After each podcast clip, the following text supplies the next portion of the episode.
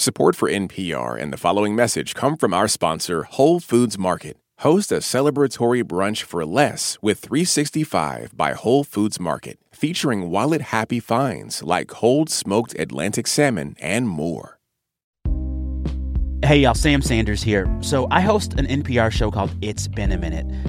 And my friends over at Life Kit thought you all might appreciate a recent episode I did all about answering vaccine questions. For those of you who are already fans of my show, you know that quite often my Aunt Betty kicks off the episodes. And she recently got her second vaccine shot, so she is now fully vaccinated against the coronavirus. So, before we answer your questions about the vaccine, let's start with my Aunt Betty's vaccine story. Betty, hi. Hi, Sam. How are you? I am for for a snowy day in Delaware. I'm very well. You, Aunt Betty, are fully vaccinated against coronavirus. Hooray, hooray, hooray. Yes, I am. Thank God for that. I got my first shot about a month ago and my second shot Monday of this week. Okay. And then describe the scene for you getting the shots. How'd you do it? Well, the first shot was at uh, the DMV, and uh, it was just like a mad genius had set it up because it worked like clockwork. So you kind of drove up and uh, they routed you to a parking area. Then they would just come through and send you to another parking area. And then when you moved again, uh, you went through a checkpoint where they took your paperwork and checked your ID and asked you a few questions about your health. The next stop was a shot. So I rolled my window down and got a shot and kept rolling. They did ask me to uh, go to another holding area for 15 minutes where medical staff just walked around to see if you were okay. And you were okay? Oh, yeah, I was fine. Okay. What advice would you give for people who haven't gotten the vaccine yet and may soon be able to do it? Do it. It's worth it. I mean, save your life or save yourself some suffering.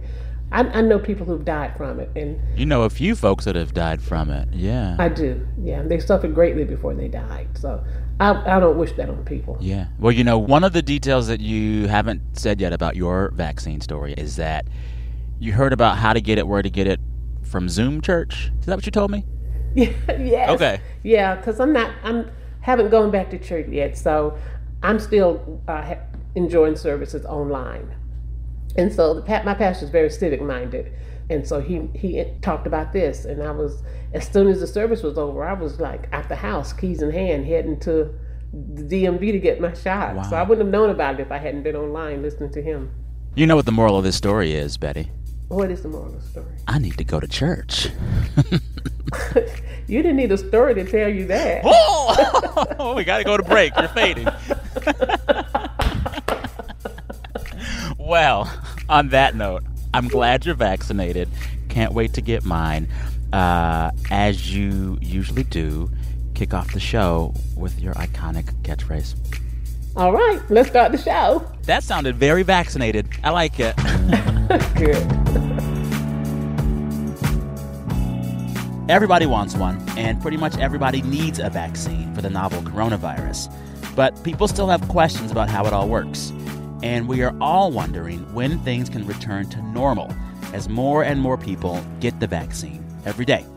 So, to guide us through everything, we turned to an old friend of the show. She's actually helped us out with coronavirus related questions before. My dear friend, Ooh. Maddie Sofia, how are you? Welcome back to the show. I'm doing well, Sam. How are you, buddy? I'm good. I feel like the last time we had you on mm-hmm. seems like forever ago.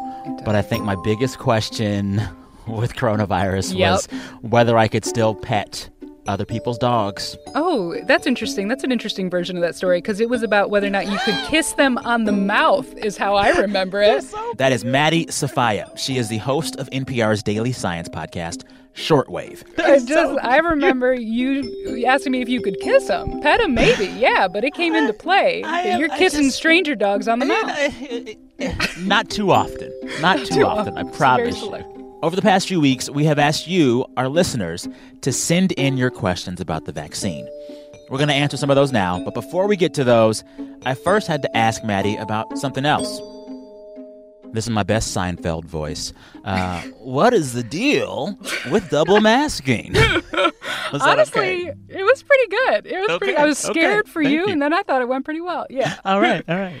So, for a while now, we've known that like wearing a mask can protect you and the people around you, right? We've known that for a while. But I think recently there's been a lot more interest in this question of double masking. And so, some folks at the CDC actually did some experiments around this, and it turns out that double masking or other modifications that just make the mask fit better really do make a difference. So it's all about trying to eliminate those little gaps around your chin and your nose and your cheeks.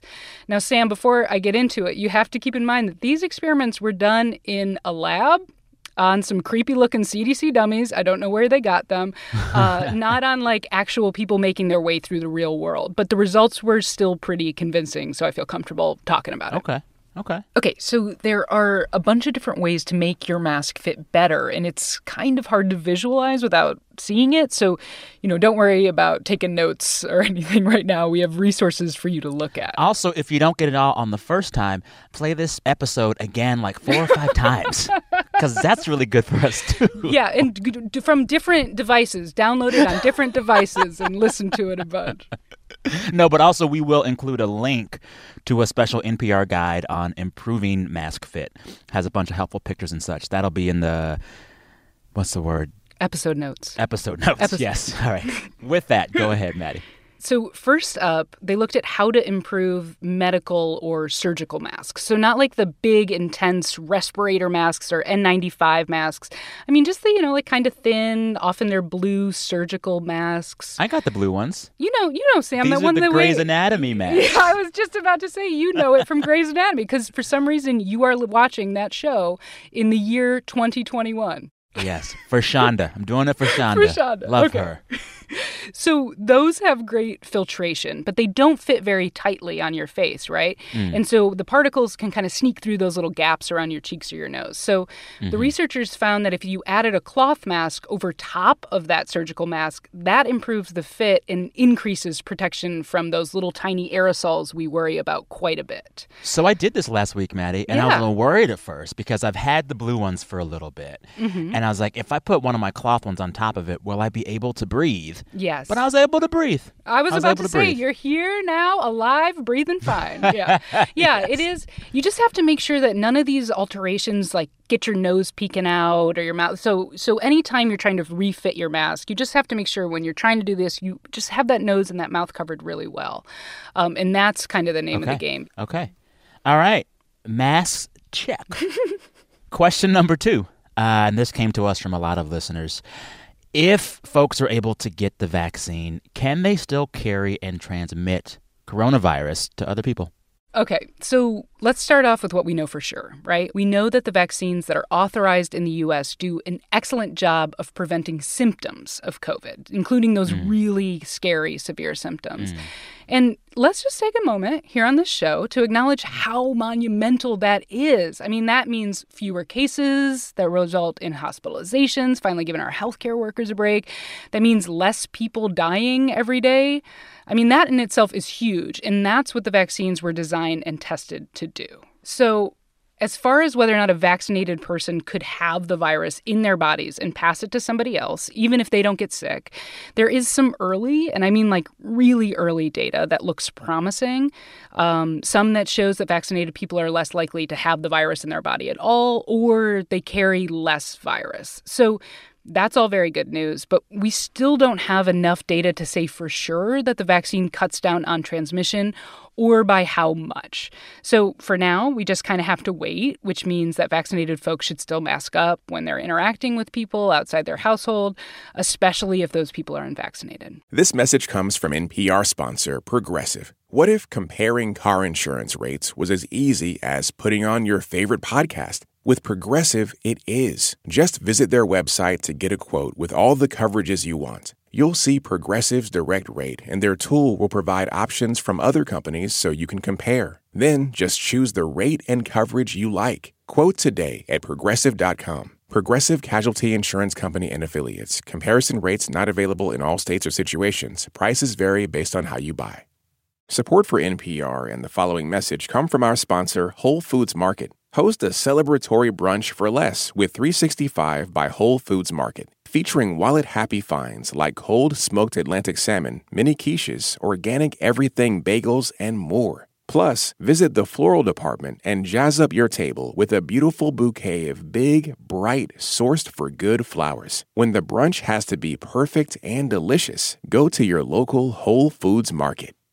If we know that the vaccine will protect you from getting severe symptoms, most Yeah. likely, mm-hmm. is it safe for two people who are fully vaccinated to hug or like hang out in the same room? Yeah. Okay. So here's what I will say about this. Because we don't know for sure if vaccinated people can carry the virus, those vaccinated people just need to think about who else they are interacting with, right? So if you are living at home with somebody who is severely immunocompromised, who mm-hmm. not vaccinated, mm-hmm. you would treat the situation differently than if you lived by yourself, right?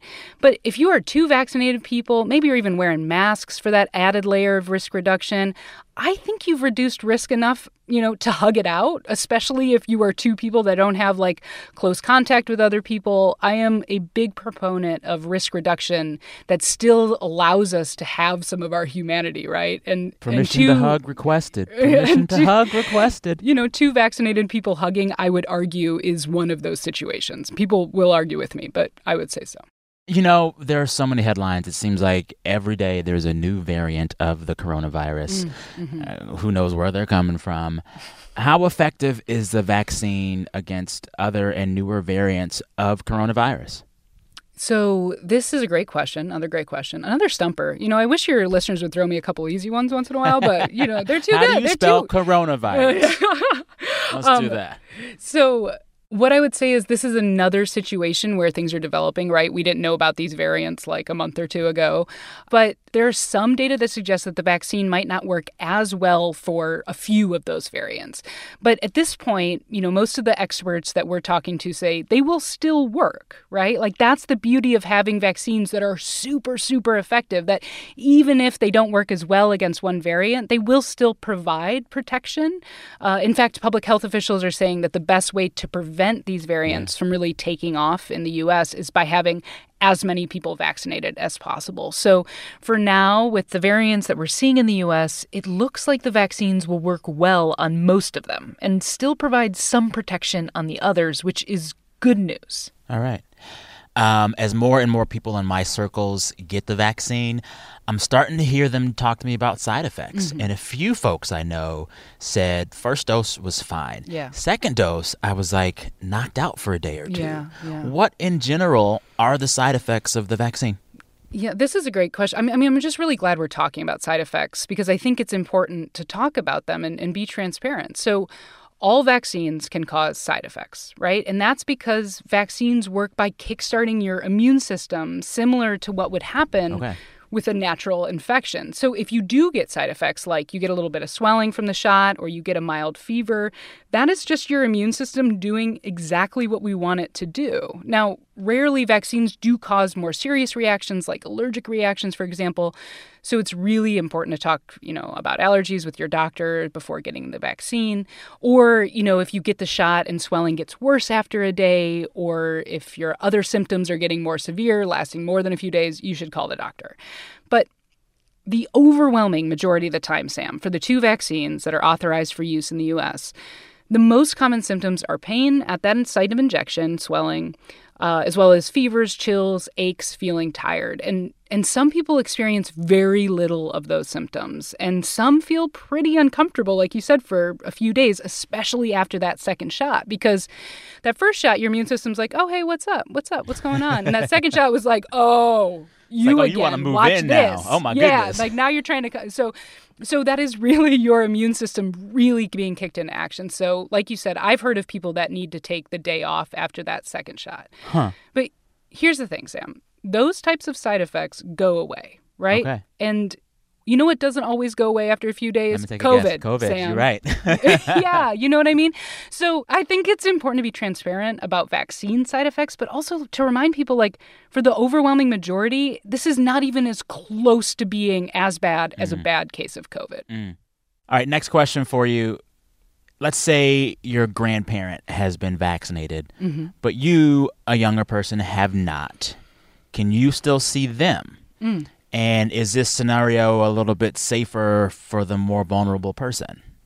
Okay, so this is this is a good one um, because it's all about assessing levels of risk, and like I said, you know, risk is not an all or nothing scenario, and there's a lot to work through to make these types of decisions. So.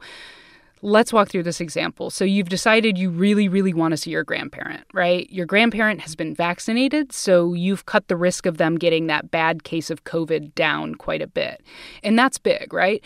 you know, before going, I would probably try to quarantine for a while myself, uh, especially if they are in a nursing home, because I don't want to bring COVID into that facility because I'm not just going to an- interact with my grandparent. You know, if they're in their own house, maybe that's a different story. So, that's all like before the visit. And then on the day of the visit, one thing I would leave your audience with is when you're seeing anybody, like the thing to think about is how do I cut down on the amount of air I am sharing with people, uh-huh. right? That's the big, uh-huh. if you can carry that one thing in your head, that's the biggest thing because most transmission happens in close contact through the air, not through necessarily like groceries or stuff like that. So that's important to keep in mind. So, if I'm going over to my grandmother's, and she makes me call her that, Sam, by the way, the full grandmother, she demands respect. She will not be called grandma. I would be, I would be wearing a well-fitted mask, like we talked about, and uh, if I could, and this is a huge one, I would try to take it outside if I could. If not, I would want to get fresh air circulating in the room because fresh air circulation is one of the best things you can do if you have to be indoors. And mm. then the last thing to think about is time, right? It's not just proximity, it's also time. So I'd make the visit pretty short too. I mean, the CDC suggests oh less than 15 minutes if you're indoors, but that's variable. But grandmother. Yeah, yes.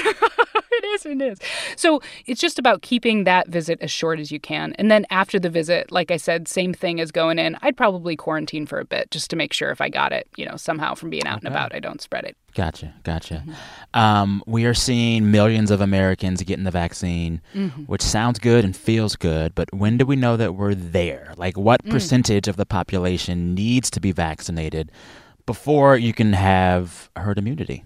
Yeah. So, okay, this is unsurprisingly another complicated one. So, complicated. Im- Avril Lavigne over here. Avril Lavigne. Oh my God! You know what? I'll take it. I'm not mad at that. I can. I mean, it's not my first choice, but it's not my last. Okay. Okay. Okay. So, if you're not familiar with this term, herd immunity happens after enough people have been infected or vaccinated and so there's essentially nowhere for the virus to go. There's not enough susceptible people left for coronavirus uh, to infect. So there aren't those like massive outbreaks. But there isn't one straightforward number to reach herd immunity. It changes based on a lot of things. The biggest one probably is the germ itself. So, for this coronavirus, some public health officials have thrown around that like 70 to 85% of people would need to be vaccinated or infected to have, you know, the level of immunity that we would need. And and the difficulty in knowing the answer to your question, Sam, like when do we reach that number, is that we don't actually even know how many people have gotten the coronavirus. You know, realistically, there's a lot of infections that we don't catch for multiple reasons. There's a lot of people that have asymptomatic infections, you know, that kind of stuff. So that complicates it. We also don't know how long immunity lasts. So, for some diseases, you get oh. it once and you're protected for years or your lifetime. And that's probably not what's going to happen with this one. Really? And then, you know, we've got those variants on the scene. You've heard of those uh, variants. So, those could play a role here, too. So, so, there's a scenario in which this first round of vaccine that folks get, first two rounds, there'll have to be more vaccine shots down the road? I mean, there's the potential for that. It would be kind okay. of like a booster situation, perhaps. We don't really know yet. Like I said, right now it looks like our vaccines are working really well, but I, I know that there are some vaccine companies that are looking into developing more vaccines that would, you know, basically be kind of a booster situation. So gotcha, gotcha, gotcha. I think, you know, Sam, when we ask like when can we reach herd immunity, when can things go back to normal, you know, I would argue, and and people would argue with me again, uh, that herd immunity might not be a reality for the this virus. Like some people uh, might no, achieve. well, no, no, no, no. It's you're not that. It's, it's, it's not that bad. Some places might achieve something close to it, but this is a global pandemic, right? Like viruses travel with people who travel. So real herd immunity, you know, global herd immunity would be tough to achieve. And so, you know, I think we have to learn how to live with this virus to be realistic. You know, the coronavirus will probably be around to some degree for a long time. And so I think focusing on what we can do, you know, getting vaccinated if you can, continue masking up, physically distancing, you know, reducing your risk as much as you can. The more we do those things right now, the faster we will get to our new normal, which, Sam, I am happy to tell you, will be much, much, much more livable than where we are now last big picture question for you, Maddie. Like a lot of the answers around these questions are complicated mm-hmm. and nuanced, and data and information will change over time as scientists learn mm-hmm. more things. But is there any kind of certainty yet, or any kind of forecasting on the uncertainty horizon about what our springs and summers might look like regarding the mm. vaccine? Can you forecast what the next few months might feel like in any way? yeah, way? I mean it's really tough. I wish I could give you a better a better idea of this. What I will say is that I understand the question, and it's it's something that I sit with, you know, every single day. It's it's it's really hard, right? Like not to know when this thing is going to be over, like when things are going to feel better, and what I would say is that these vaccines are going to make a huge difference. You know, when I said we're not going to be coronavirus free, that doesn't mean that it's going to be in our face like this all the time. I mean, it could be something similar to the flu where it, mm. you know, still impacts our lives, but we have systems to live with it. And if these vaccines are rolled out quickly and equitably, I've heard public health officials talking about this fall or or maybe more at the end of the year, like really feeling a lot more of a return to normal, even if it's not totally back to normal. But I think more importantly than predicting when it will happen is just, you know, keeping the faith that it will happen, like knowing that this will happen. We will return to this newish normal. And and that we have agency, you know, and that we have a say in this. So so that's kind of what's getting me through. Okay. Okay. So then in that in that normal-ish, normal-esque fall, what's the first thing you're going to do in that new normal? Mm. Mm. That you can't do now. Oof, I don't know, Sam. Oh, I don't know. I probably, honestly, I'll probably go see my parents. You know, like it would be nice to see my parents. I might also, I've never been to the Grand Canyon. I've been thinking about maybe trying to do a little traveling, do a little hiking. What are you going to do, Sam? You know what I miss? What? And what I realize I miss so much? It is um, gathering with friends and eating. Yeah. And I want like mm. a nice loungy Saturday Ooh. where we're either potlucking or the mm-hmm. best cook is cooking and like 10 or 12 of us just like hang out for a few hours yeah. and eat and drink together. I miss. I miss that so much. I miss. I miss being breaking really bread. Breaking bread, breaking bread. I miss being really stressed before people came over my house. You know what I mean? like I'm looking forward to that. I'm looking forward. You know what that. I miss the most, and this is so weird. I miss that weird, stressful feeling of when you say to all your friends, "Come over around eight, we'll do stuff," mm-hmm. and then no one gets there till eight thirty. Yeah. That half hour of anxiety before your friends show up for the party, I miss that. I know. Isn't it amazing that we that. can miss different types of nervous, you know? Yes. yes. Thanks again to Maddie Sofia. She is the host of NPR's daily science podcast, Shortwave. Yes, NPR has a daily science podcast. Go check it out wherever you get your podcasts. All right, this week, It's Been a Minute was produced by Janae West, Andrea Gutierrez, and Sylvie Douglis. Our intern is Liam McBain. Our fearless editor is Jordana Hochman. Our director of programming is Steve Nelson. And our big boss is NPR Senior VP of Programming, Anya Grundmann. Listeners, till next time, be good to yourselves. I'm Sam Sanders. We'll talk soon. The news is about more than what just happened. You need to know why it happened, who made it happen, how it's felt in the communities you care about. NPR's daily news podcast, Consider This, gives you all of that, with context, backstory, and analysis on a single topic every weekday. It's not just information, it's what the news means. Consider This from NPR. This message comes from NPR sponsor Discover. Tired of not getting a hold of anyone when you have questions about your credit card? With 24 7 live customer service from Discover, everyone has the option to talk to a real person. Limitations apply. See terms at discover.com/slash credit card. This message comes from NPR sponsor Charles Schwab with their original podcast, Choiceology. Choiceology is a show about the psychology and economics behind people's decisions. Download the latest episode and subscribe at schwab.com slash podcast. All that sitting and swiping, your body is adapting to your technology. Learn how and what you can do about it. I really felt like the cloud in my brain kind of dissipated.